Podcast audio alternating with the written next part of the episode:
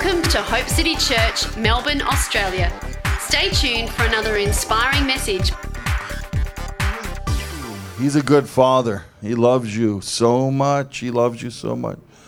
Yeah, I know. I mean, this in this time, it's like uh, the church is in a in a major battle because Christianity seems to be on the wane, and there's these philosophies that are rising up in the land. I I don't worry about that. You just preach the truth. You preach Christ crucified, and the miracles follow, and that messes up the world system. You know what I mean? The enemy don't like miracle signs and wonders. He doesn't like the uh, message of the cross. That's why a lot of churches water it down because they live in fear. But really, everything follows the preaching of the cross. So I stand here today just saying Jesus Christ is Lord. Amen. Amen. he died on the cross for your sins and for mine. And I had a lot of sins. I was really a wild sinner. I really was. Uh, I only came to Christ at 32, and that was because I was I was in the middle of a suicide attempt when I was 30. It took me two more years, but at the age of 30, I was in a closet. My first marriage had fallen apart. I had two daughters. From that, I actually have seven children. One 21 year old, 18 year old right now.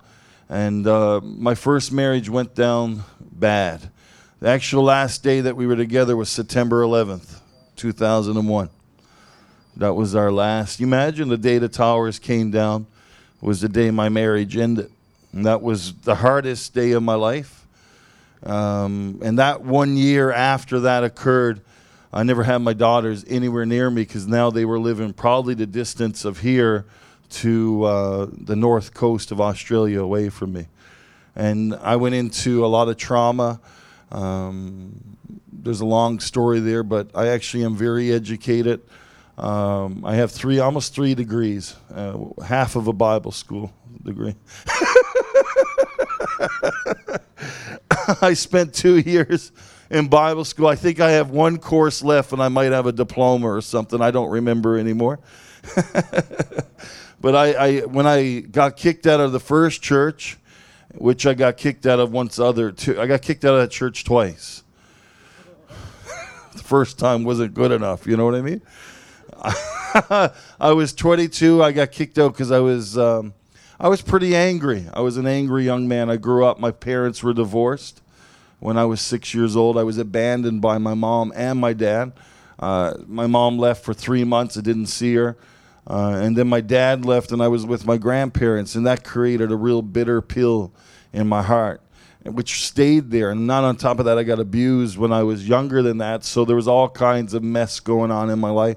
But I couldn't, I couldn't see that. I couldn't discern it. You know what I mean?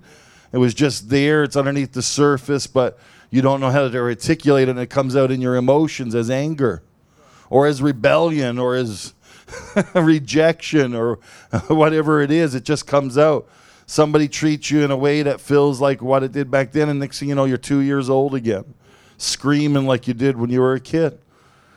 I still do. Just ask my wife. You know what I mean? I still, you know, if you think I'm perfect, just ask Lydia. Lydia will go, mm, not even close. He's like, not even close. Jesus would say the same thing.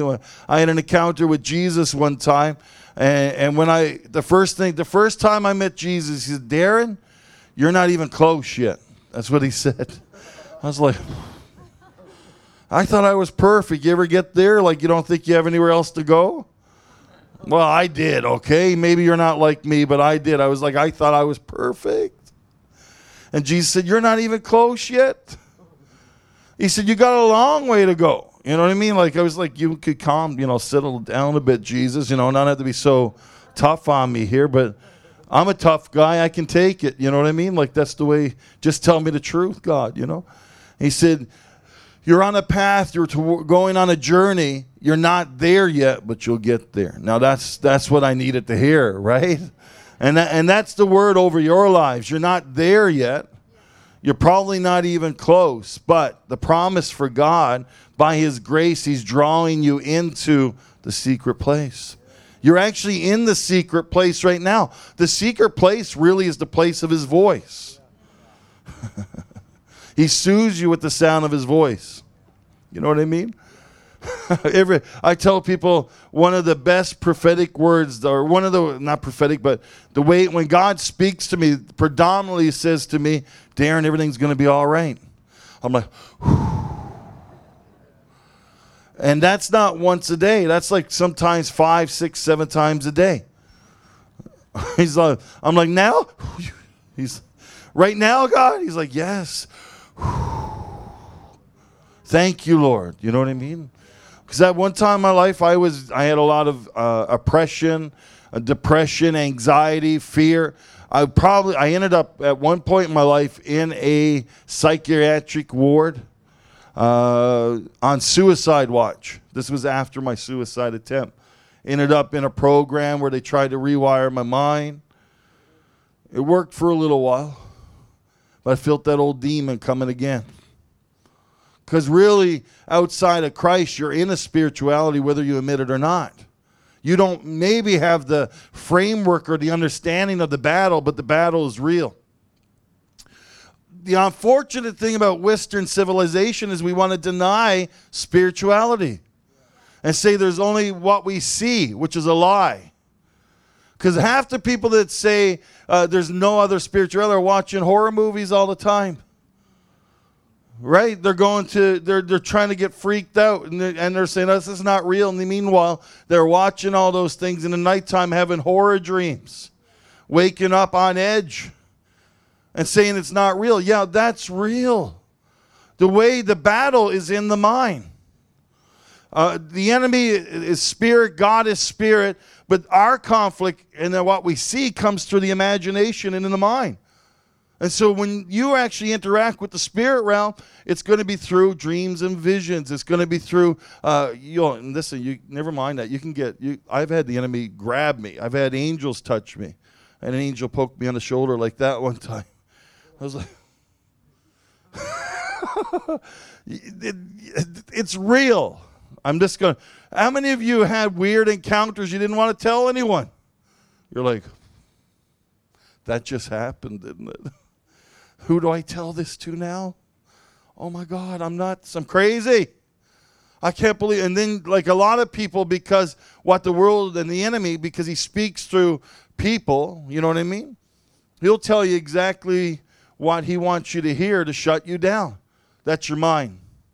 That there is not real or you're crazy. You'll speak that over you, and then that'll lock you into a bad place in your emotions. And, and really, that's what happened to me. When I was a young boy, even starting probably, uh, could I don't know how old, but let's say two, three, four, five, six. All along the age, I had encounters, and because my parents really weren't the covering that they ought to have been, because they were wrestling with their own things, who the Lord just said to somebody in this room, you're about to cross over into the promises of God. And it's going to be by the winds of change. You know what the winds of change are? The angelic help is coming your way to bring you from one place to the next. In fact, the Lord said this church is in a transition right now. And the winds of change are coming to bring you into the next season. So get ready for something. I had to release that while it was fresh in my mind. But get ready because great change is coming to shift you. You've been in this place long enough. it's time for the shift. Amen. So we declare a shifting into overdrive to get into the next place God has for you. But the, uh, the, be assured, the angels are coming. And the Lord sends angels, whether you like to hear that or not. He does, you know. Uh, they're angels of prosperity, angels of healing, angels, all kinds of angels. I could teach on that, but I don't have time. I want to tell you about my healing of the mind. I, I mean, I was crazy. I, I mean, that was spoken over my life. And, and I really would go into trauma states where at the age of 20, 25, 30, I would become four years old again and, and act like a four year old because something happened at that age where the enemy came in like a flood like a rage and locked me into a place where fear trapped me in that spot. And no matter what I tried to do to get out of that, it wouldn't work. I was lost. I was, I was actually lost in that trauma. And, and really, I, I went back to university after I got kicked out of the church for good reason. I was angry. I feel much better now, though, you know.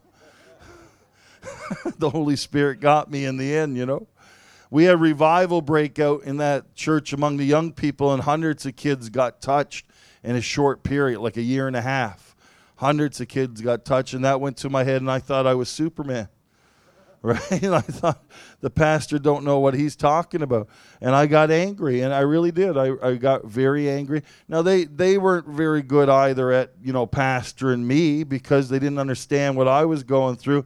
And a lot of times they break relationship too easily right? Like a dad don't throw his kid out the house for well, sometimes we do, you know, but we always invite them back, you know what I mean? It's like I love you, kid. You know, you messed up, but come here, give me a hug. Give me a hug. You know, that's what I do to my boys. Uh, I got four sons. You got to be tough when you got four boys. I mean, four boys, uh, six, no, seven years old down to three. So that's a, quite the spread, right? I mean, one gets out of line, they all get out of line real fast. You're like, dude, settle down. Stop it. You know what I mean? And they don't listen. And then it's like, you got to take it up a notch. And then it's eventually it's like, they're like, I'm like, yeah, yeah, yeah. Come here, come here, come here, come here. Give me a hug. I love you, boy. You're my favorite man, you, you just, you know, when I see you, I just, I can't believe God blessed me with those eyes. And they're like, really? So you discipline them and loved them in the same moment. And that's what our God is like. Some of you are bad kids. I hate to tell you that out loud, but some of you in the room are just kids that need a little correction. and the Holy Spirit is the perfect one to do it because He'll do it with love. Some of you have been on the run, going from church to church, place to place, and saying, Nobody understands me. You kidding me? We're all in the same boat. It's the same ark. you know, for me, I, I got kicked out of that church, and then I went on the path of intellectualism. I did two degrees in five years. I did a philosophy and political science degree in the middle of my philosophy degree, I studied theories for the non existence of God. And I remembered in that moment shutting God out. And a spirit of unbelief came down and rested in my heart. And no matter how I tried to get back to God, I couldn't believe anymore. And Christians couldn't speak to me because oh, I'm too smart. Way too smart for you guys. You can't talk to me. I can shut you down every way you speak. Nobody could speak to me. I called Christians stupid because they just did not have any intellect at all. That's where I got because of the anger, you know. I did that degree and then I did a master's in public administration, studying all along the continuum national security, and ended up in the government of Canada, working in national security for most of my 15 years in government and I was an auditor after September 11th, and I, I studied numerically because I was really good with numbers, the impact of September 11th on Canada. And then I was very good at doing numbers, so I was doing billion dollar equations uh, and, and, and throughout the government to give them numbers for their things that they needed numbers for. So, really, for the rest of my career, I was set up. You know what I mean? I was good at what I did. But God had other plans. I remember one time I said to my mom, I was so proud, you know, I was like proud of myself, right? I, I came out of a poor background. I grew up in poverty really because my mom had me when she was 17. She became a single mom at 22, 23, and then did terrible jobs just to try to put food on the table. It meant we grew up poor. And at 15, the first time I gave my heart to the Lord, I read through the Bible twice in one year and the New Testament four more times in one year. And as I read, I came onto the wisdoms of God. And I understood that the wisdoms of God would actually bring great blessings to my life. You talk about revelation to walk in prosperity. I knew as a poor boy, I needed something and I wasn't going to get the world's money, so I needed something. And God showed me Sam, Sam, no, David's son. Remind me, Solomon. And Solomon uh, had an encounter with God, and God said, What do you want? He said, I need wisdom to, to minister your people. and, and, he's, and because he asked that, God gave him everything because he liked what he asked. So I said, God, I need wisdom. Really, because I was a poor boy. I wanted everything else, you know? I didn't know what I was praying in that moment because that set me on a path toward wisdom, and wisdom is painful, but you need it no matter the cost. Are you hearing me? No matter the cost, ask God for wisdom. Because listen, He'll take you out of your own ways and put you into His ways, but it's going to cost you something. You're going to have to die to yourself to enter into his equation. He won't take you any there's no second way with God. It's his way or no way. Are you hearing me? So he had to pull me from my own self, which meant, which meant all that pain that I was carrying, all the rejection, all the abandonment. In order to enter into wisdom, I had to see God's way of looking at that, which meant repentance and forgiveness. I had to repent and forgive. So I remember one time my mom called me. Now I had two degrees. I was working in the highest place in government. When I worked in uh, one of those jobs, the person who I was working for was the most well known bureaucrat in Canada, and she actually was used to bring down a government that was corrupt. And so I'm working for her in the moment of that. Are you hearing me? So we were like in Canada, one of the most powerful organizations in Canada. She knew my work and she knew my name and that's that's where I was. And I, I called my mom called me one time, and I answered the phone like a bureaucrat, you know. I knew it was my mom, but I was just answering it like you know she wanted to hear. I said, "Mom," and I'm an atheist now. What do you think, Mom? I came out of all that. I got all this education. I'm working in this place. She goes, "Hmm." I just think you're going to be a really educated preacher one day. I was like, "Shut up!" I didn't want to hear that. You know what I mean? I was like, don't tell me that. I don't want to hear that. I really didn't, but a part of me really did. You know what I mean? I, I love the church now. Like at one time, I didn't love the church because I was afraid that you would hurt me. And the fact is, you will hurt me. Remember, Jesus wouldn't give himself to me because he knew what was in them? I know I'm going to get hurt by the church, but I trust God to keep me safe. I'm in the shelter of the Most High. Even when a flood comes against me, I don't care. And this year, I've been in the middle of a lot of attacks. I three times this year been in the middle of great storms. I was in the middle of that great storm in Sydney. I was in the middle of a great storm in um, in England, hurricane in, and I was landed in Paris, France, the day of the terrorist attacks, and preached and saw revival break out in Paris the same time they were gunning down terrorists nine blocks away. Woo-hoo! Are you hearing me? Because God is able to keep you safe in the middle of the storms. Man, listen to the storms that I've seen this year, every single one of them. It was like, I can't believe I'm here. You know, you're like, I'm in the middle of this. God, why? This is my life. like, why are you? we saw the greatest miracles and outpourings of the Holy Spirit in this in these places. Are you hearing me? God wants to use you and bring you on adventures. But you have to say yes, Lord. The moment that I had an opportunity to back out of going to Paris, I was in Detroit and I heard that they had gunned down at least 60 people were dead. I'd heard that. And I and people were saying you need to go home, your family, your family and family. I, I said to, I called Lydia. I said, "Lydia, I was born for this. I was born for this battle. She goes, and my wife is a woman of not many words, but when she speaks, it's powerful. She goes, I have peace about this. and I preached in, uh, it was five nations and uh, probably like six nations in 26 days. Started in the middle of a terrorist attack, ended up in the middle of a hurricane. You hear me?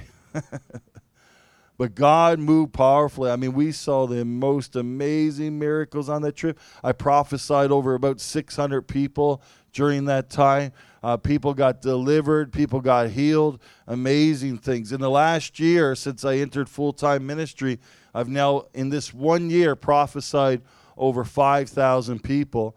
And everywhere we went, we saw miracles, uh, healings, deliverance. I was in Corinth You know you know Corinth, First and Second Corinthians, right? Paul lived there three years. He wrote the book of Romans there and gave the book of Romans as a scroll to a woman named Phoebe who got aboard a ship in Corinth and sailed to Rome. I stood on the pier where that likely took place. I said to God before we there, I'm not going there as a Christian tourist. I had an encounter with Paul, showed up, and he, he actually spoke to me. He said, Darren, this is in a dream. I like you. I went, I like you too. is really he was just acknowledging what God was doing. Are you hearing me? And that empowered me for what God had in store because my journeys are a lot like Paul's. I mean, if you look at the life of Paul, I mean, he didn't care. He just went, and the storms took him out, the boats out. He was beat, he was taken. You know, he had attacks and that. I don't care. To be quite honest with you, I'm just going, trusting God's going to keep me safe. Some people say, well, where are you going? Uh, how, how do you choose where you go? I said, Well, somebody asked me to come. How do you know them? Through Facebook. What? they asked me to come through Facebook. And you're going? Yes. Why? Because God gave me a dream three days before. Somebody from that country told me that I would come. I got the Macedonian call, baby. Do you know that the Macedonian call is not always easy? If you read the account, everybody's, like, I want the Macedonian call. Paul went into Macedonia, ended up in prison and beaten shortly after. And God knew that and sent them there anyway. Why? Because there's something that happens in the spirit when miracles take place, but when persecutions take place, when you suffer for the gospel, something breaks in that atmosphere. The enemy can't handle it. There's a power that's released. You are the light of the world. In Christ, when Christ is in you and when Christ is in your being, there's nothing you got to fear. Everywhere you go, you're going to see the power of God released if you believe it. If you don't believe it, you'll stay right here. Sunday after Sunday, complaining about the church. They don't use me.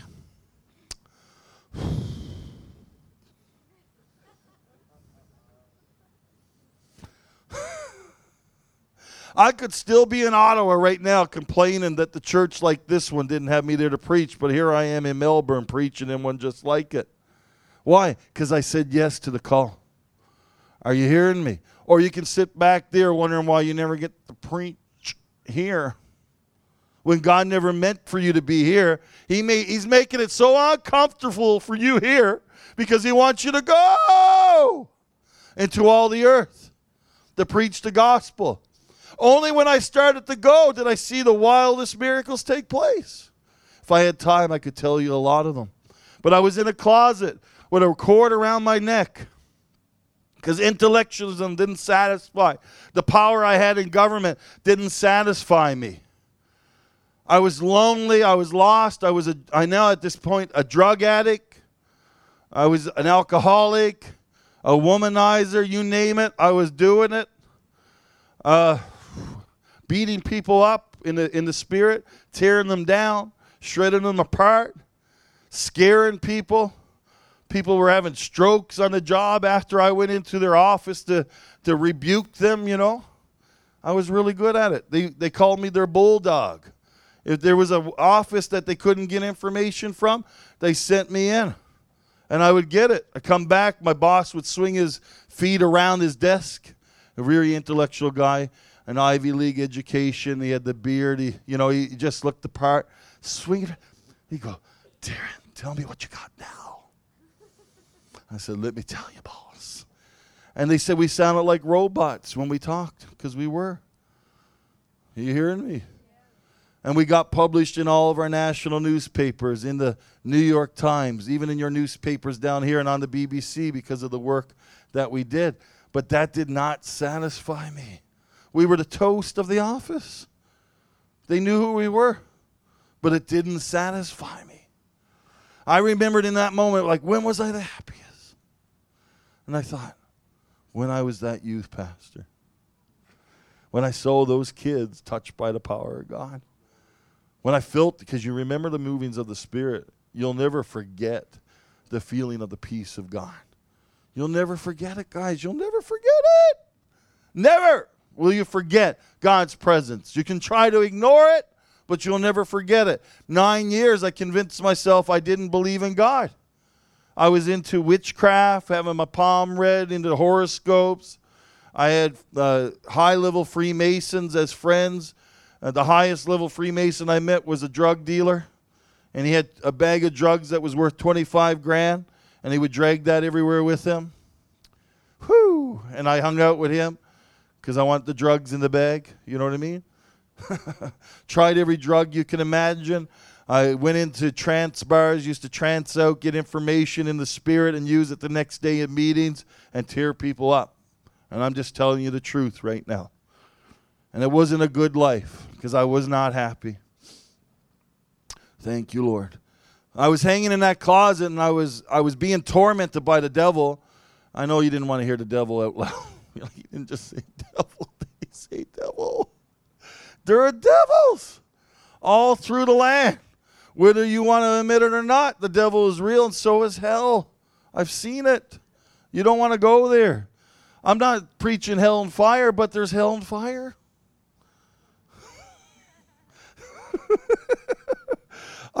I'm just telling you, it's a real place, it's a real destination.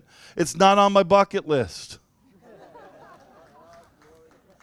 You know, it's not like a place I want to go. Somebody back there going, he just said hell. they I saw people back there like that right now.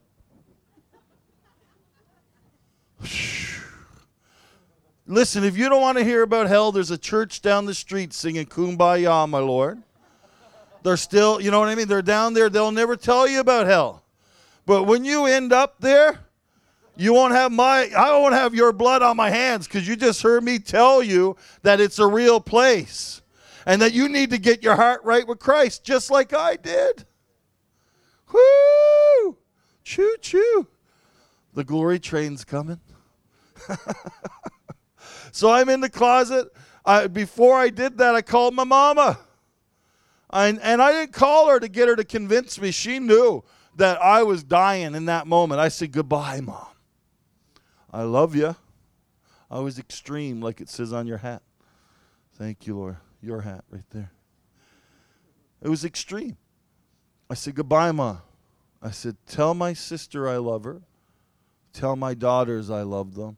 I'm going now.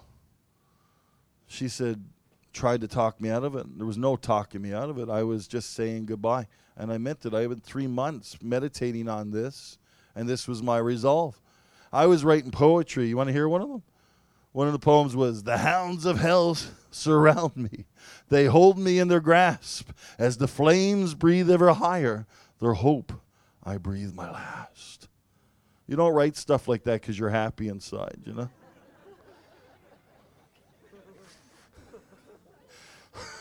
What's this face before me with its worldly stare, looking back before me with all its worldly cares? You're not like you're not like out in Disneyland in that moment. It was real. The fight was real. And the enemy thought he was winning, but God. God is able to make all grace abound to you, even in your darkest moment. There's a scripture in Psalm 18 that says, God hides in the darkness. you see, I always picture that God hiding behind the darkness in your life. And just when you think it's worse, He's like, Hi.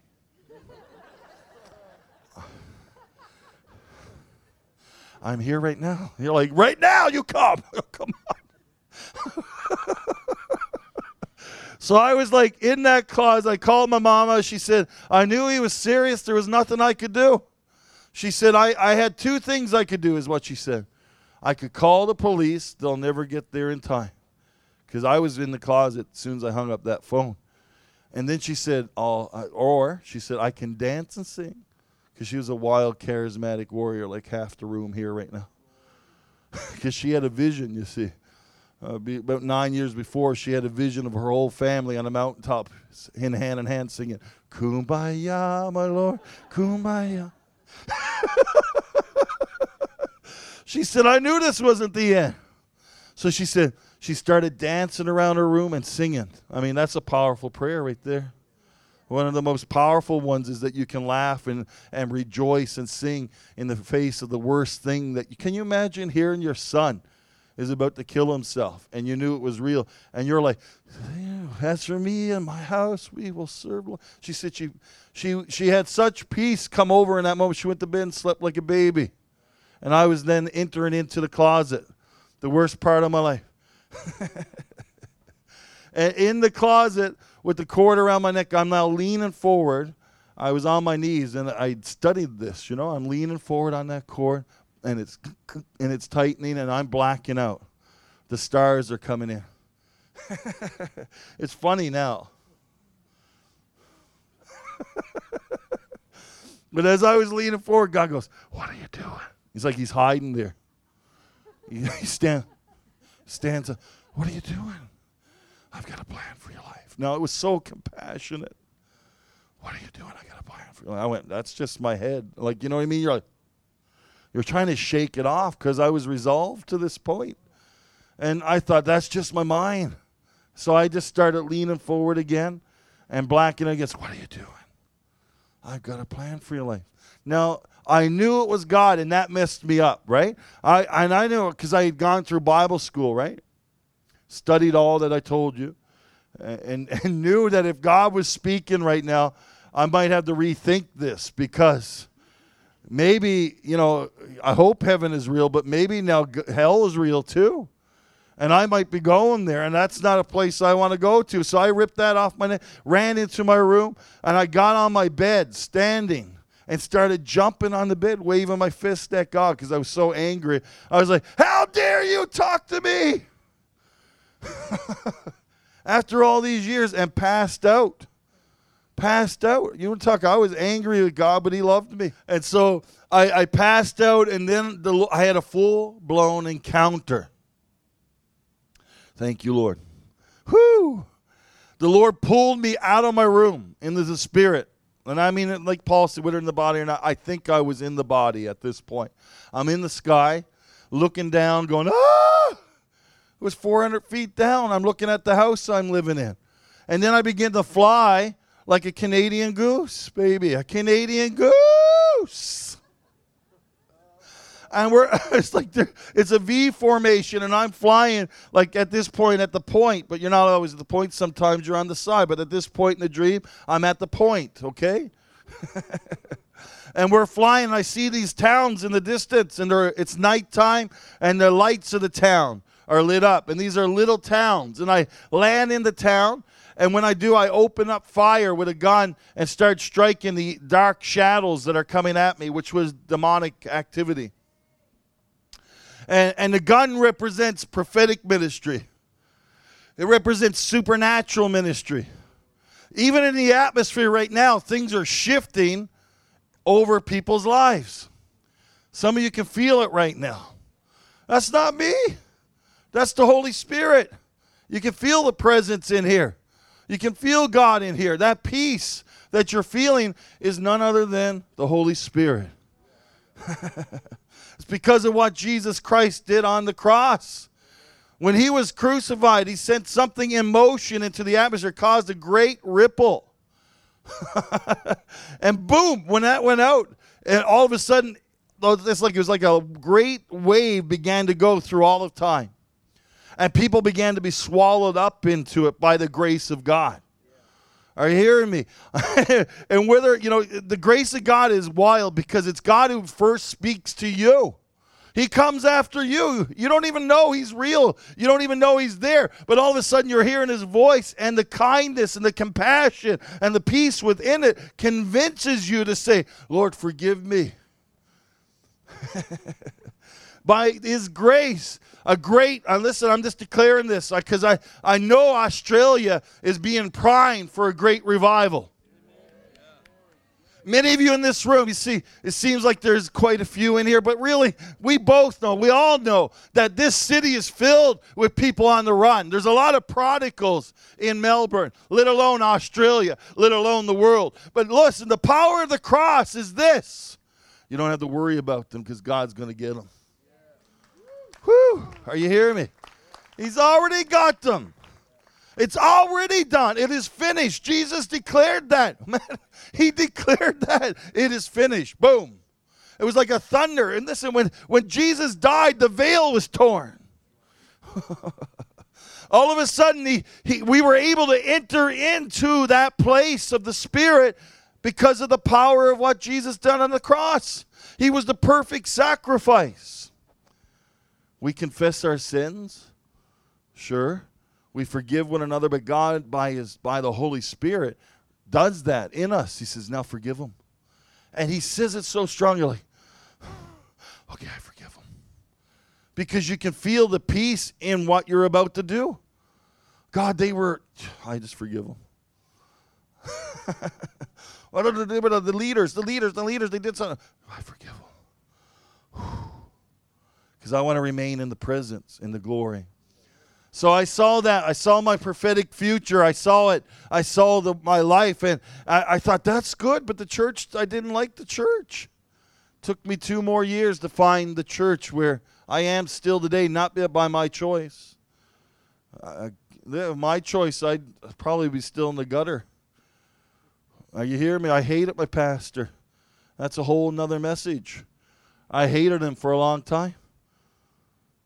And God had to deliver me from that. You know, my pastor didn't hate me, but boy, did I give it to him. You know what I mean? You know, pastors get a hard job. Right? It's a lot easier to do what I'm doing in some ways. In some ways, it's harder. Because I'm going, anyway, that's another message. but this is a hard job because people spit on you, they'll rip your beard out. They'll tell you you're no good. One minute they're telling you you love them, but you you know you ever have that like I love you, pastor, and you're there standing going, I know you don't like me. You're saying one thing coming out of your mouth, but boy, I got the spirit of discernment right now. I know you'll, you're, you're, I can feel your motivation. You know what I mean? And the Lord says, love them anyway. Woo! it's a hard job. Thank you, Lord. I want to tell you uh, more about Corinth. When I went there, I said, God, I don't want to be a Christian tourist. I don't want to be a tourist. I'm not one of those guys like, I'm going to go on a cruise now. That's a waste of two weeks right there. My risk comes in the journey. Whew. I said, God, I'm going there. Now, it was an awesome time. I was in Greece for two weeks. I got to go to the place, Mars Hill, where Paul preached his sermon about the unknown God, remember? And he began to declare Christ from that statue. I stood in that spot where he preached, and it was a wild spot in that spot on Mars Hill is like you could probably preach to a couple thousand in his day. But when you look up over your shoulder and you see where you're preaching, this is where the pantheon of gods is. There's nine temples to false gods over his shoulder, and they're looking powerful in the natural. Are you hearing me? There's a power in this land. Are you hearing me? And he's there and probably by himself, and he's declaring Christ into that place.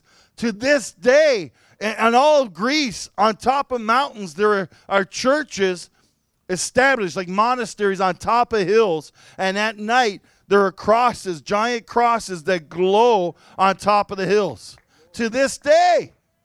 Whoo! That's the power that you walk in when you walk in the power of the cross. St. Xavier, a wild man of God. All he wanted to do was be a martyr for the gospel's sake. Wanted to be cut down. Just, just probably didn't like the world very much, you know. It's like, Lord, just take me now. You ever pray that way? God, take me now. God, this place stinks. Take me out. I want to be a martyr. Let me be a martyr for the gospel's sake. uh, uh, martyrdom is you can live a martyred life without ever being killed for the gospel's sake. It's like dying daily. That's what it means to be a martyr, dying to your own way. And sometimes that includes having to, to be killed for the gospel's sake. Thankfully, you and I may probably never have to deal with that, right? But if I do, I'll deal with it. I'll be going out, praise you, Jesus, in the flames. I'm, I'm serious right now. I, I'll go anywhere God tells me to go, and I have. And I've been in some doozy spots as a result. But I, I was in Corinth, and, and the first night I was there, they brought me to this church that didn't believe in prophecy. I, I said to the pastor before I went there, I said, Tonight I'll, I'll prophesy over everybody here before I leave. He said, No, you won't. I went, Why? He said, They don't believe in prophecy. I said, I'm in Corinth. I said, First Corinthians was written to this church right here, baby, right here. 12, 13, and 14 is all about the gifts of the Spirit, and it's all about prophecy, and this church don't believe in prophecy. He said, That's right. I said, Well, that's weird. He said, Well, just prophesy over them anyway, but call it something else. He said, Just call it encouragement. I said, Okay, I'll just encourage. I said, I'll encourage everybody now, you know, because some of them believe in prophecy, but they don't want to say it out loud. Come here, I'm going to give you a little encouragement right now. a little comfort, a bit of edification. And, so that night, they didn't believe in prophecy, but there was a woman demon possessed there. And she fell out on the floor, started slithering like a snake. And for the next 20, no, it was 50 minutes, these guys who didn't believe really in the power of God tried to cast that thing out. And I got to tell you, that was the funniest 50 minutes. I just sat there chuckling at myself. oh, now I wasn't too worried because I know that that thing's coming out, right? But I, I, saw those guys. Listen, you want to talk about? I was like, I wanted to take these young guys and bring them into like what not to do class right now. Because they were like totally lathering their heads up with like olive oil. So much so it was like dripping on the floor. And then they were taking that and putting it on that woman in places they should have never touched. I was like, oh my God. So they didn't believe in prophecy, but demons were all right right? You know what I mean? Like, I don't want you to encourage anybody here, but if a demon shows up, we're on that thing, right? so the next night, I'm in a gypsy camp, 500 camp uh, within Corinth. and these people are so poor, you know what they do for a job? They gather snails from the fields to sell to restaurants, or they gather fruit from trees. They live in houses that have cardboard walls and sometimes plastic taped over them because they can't afford to fix them. But the joy in that place when I walked in there, who the guy greeted me at the door like this, the pastor, and it was in his house that we did this meeting. Well, in that meeting, there were two gypsy women there that looked like they just came out of the back room where they were like reading tea leaves. I'm not just saying that; they they look like what you would expect gypsy spiritualists to look like. I thought, oh God. I just had a, in Alice Springs a witch run out of the room screaming. I was declaring, the fire of God is coming! The fire God is coming! Just like that, she went out, ah! running out of the room. and the fire God struck the room. And I, I mean, deliverance happened. Eight or nine salvations took place. It's a war. You may not like it, but it's a war. Nevertheless, you may be in denial. but it's a war. I was just in Germany, Berlin, and a Nazi spirit rose up at me at the altar, looked at me like he wanted to take me out, wanted to cut me up. I could see it. And I rebuked him. I said, Are you dishonoring my God? I just looked at him. I said, You dishonoring my God right now? You be quiet, because he was getting loud. You be quiet. This is my God's time, not yours. He ran out the back. You know what he did? Cut somebody up outside the church. The guy ran in all cut up at the altar, wanting to take that guy out. And I just walked over and said, Peace, be still. Whew. I'm just telling you the truth, guys. You may not like what I'm saying, but listen, I love you. I love you guys. But the church in the West needs to get some thicker skin. If you're going to win this city for life, you need to know the battle is real. And those people are really struggling. And if you're going to win them, you got to stop worrying about a good little service, you know? There's going to be times that it may look ugly, but I'm tell you what, if you continue to contend, you'll see full-fledged revival break out, and all of a sudden the enemy's on the run everywhere. Who? Besides, you got some tough guys around. Some people who can handle it. Maybe you can't, but they can. God's got them everywhere.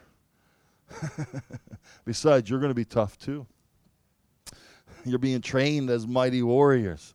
So I'm in this church and these ladies are there, and I could they I mean they're translating into Greek and having to translate into a gypsy language too. So I thought, I'm not preaching very long here. You know what I mean? So I preached maybe 15, 20 minutes on the love of God. Why? Because I'm in Corinth, baby. Come on. I just said that God loves you. He's got a plan for your life. Who his destiny for you, his destiny for your life is amazing. Man, every morning when you wake up, you're going to smell the roses. It may look like this on the outside, but you're never far from the peace of God. You're always in the shelter. Even when it's bad, listen, even when it looks like your kids are on the run, even when it looks like you're the only one, even it looks like the bank is after, even it looks like your health is going down, Jesus is there. And he's going to calm the storm. Why? Because he loves you. And so I love that part of Corinth because, listen, I can prophesy over everybody in the room and will if you stick around. Although I think there's a chicken shop open next door, and if you're really hungry, I imagine you can go there too, okay? But if you want a prophetic word, I will release one over you today. And we're going to see signs and wonders if you don't mind. And even if you do mind, I want you right up here anyway. if not, I'll come after you. You know what I mean? Woo! Uh, because the violent take it by force, you know? So I'm in this room, and those two ladies are there, and I thought I got to prophesy over them first. They're the stronghold. I said, Come here. They stood up, and I just began to release what God had. I couldn't tell you what. But they broke, like something in their heart just broke, and they began to cry. And they were older. And I mean, the gypsies look older than they are, okay? They look like uh, they may have been 65 to 70, but they looked a lot older than that because they've worked so hard. Uh, they're young, marry at 15. They're having children at 16, 17, and 18, right? They told me don't treat them like they're kids because they're not. They're, they're adults when they're younger. So this lady is there, and I and I prophesy over her, and then the other old lady gets up, and I prophesy over her, and she gives her heart to the Lord because the guy with me has a, a, he's an evangelist anointing, and everywhere in the last year he's like led 80 people to the Lord. His church in three years has grown to about 500 in Greece, and he's believing for thousands more and he's believing that he's going to be the prime minister of Greece. Woo! You imagine? believing for TV ministries on TV and in that land too. So I believe he will, you know? so I, I'd say, okay. And he'd go there and she'd give her heart to the Lord. Then she, the next one gave her heart to the Lord. And then I said, because of what you guys did today, I just began to say this. Your whole family is going to be touched by the power of God. Your whole family is going to be touched. Well, that night, four of one member's family gave their hearts to the Lord after they were prophesied over, and three from the other, plus four more adults. I think I'm doing the math right anyway.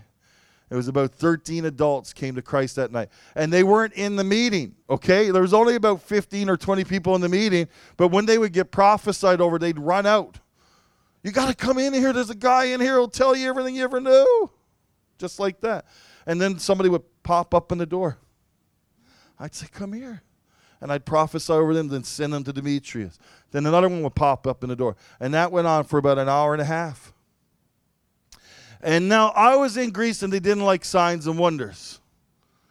They heard about gold dust and they didn't like it. You know what I mean? I said to God before I went there, I'm so sick of this. I said, everywhere I go, you send me, God. They don't like gold dust. And then, you know, people are standing up calling me a liar. I've had people say I'm a liar. I don't know how many times. I've run out of counting. I'm a liar. It's the spirit of sweat, brother. You know what I mean? It's sweat. I'm like, does sweat come in green, blue, and red? Like, you know what I mean? Like, settle down, please. And I mean, uh, I, I've had to rebuke people and then prophesy over them, love them anyway. You know what I mean? Whew, I mean, it's hard. And I thought, I'm not, God, this is your problem in Greece. I mean, I don't even speak the language. I don't even want, you know, like if you want this to happen, it's your problem. That's what I said. I don't know why I said that, but I said that. Now I'm in Corinth. I said to God before they went there, I want to see miracles like Paul saw in Corinth. Okay. So there's a little guy beside me. I wouldn't want to say he was a kid because he's probably about to be married. He was about 14 or so, okay? But he was a young guy, and I looked over, and his face was glowing. There was like red and green, what I call glory dust, but it was like neon. You know what I mean? It was like it was like a billboard on his face, and it was just glowing. Well, anyway, before that, the pastor said he didn't believe in gold dust until his mouth broke out in gold. All over his lips, there's gold starts spreading all over his clothes. Uh, another one there didn't believe in it, but silver broke out all over their lips, and then it spread. When it would happen, I'd go.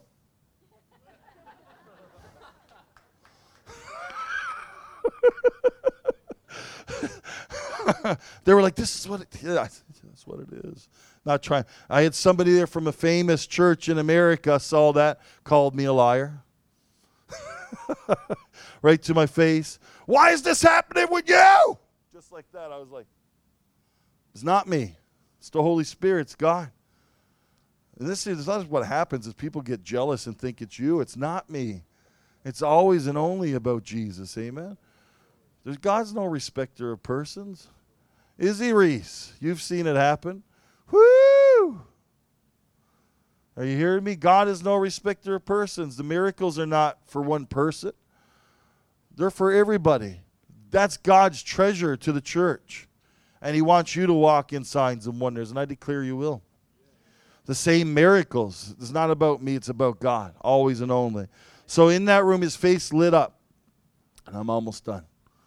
His face lit up, and, and I start dragging him around the room. And that person from that big known church got angry again. Why you? It's not me.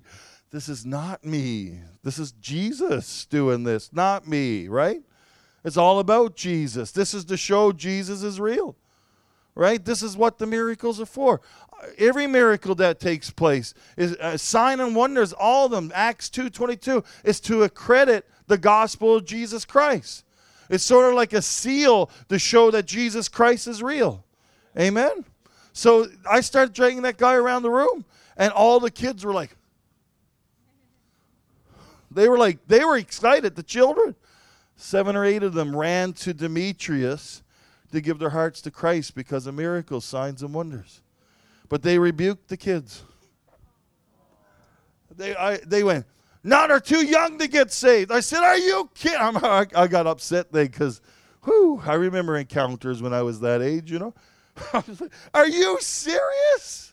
Jesus said, Suffer not the little children to come unto me, and you're suffering them not. They went, oh, I never thought of that. I said, These kids, they're, they're, they're having an encounter right now. If they have 10 encounters in their life and they say 10 times, Jesus, come into my heart, what's that to you? Right? How many of us have had more than one salvation we thought experience, you know? I've had so many I forgot. Because salvation is like a lifelong thing. We're, we're being brought out of the ashes to live eternally.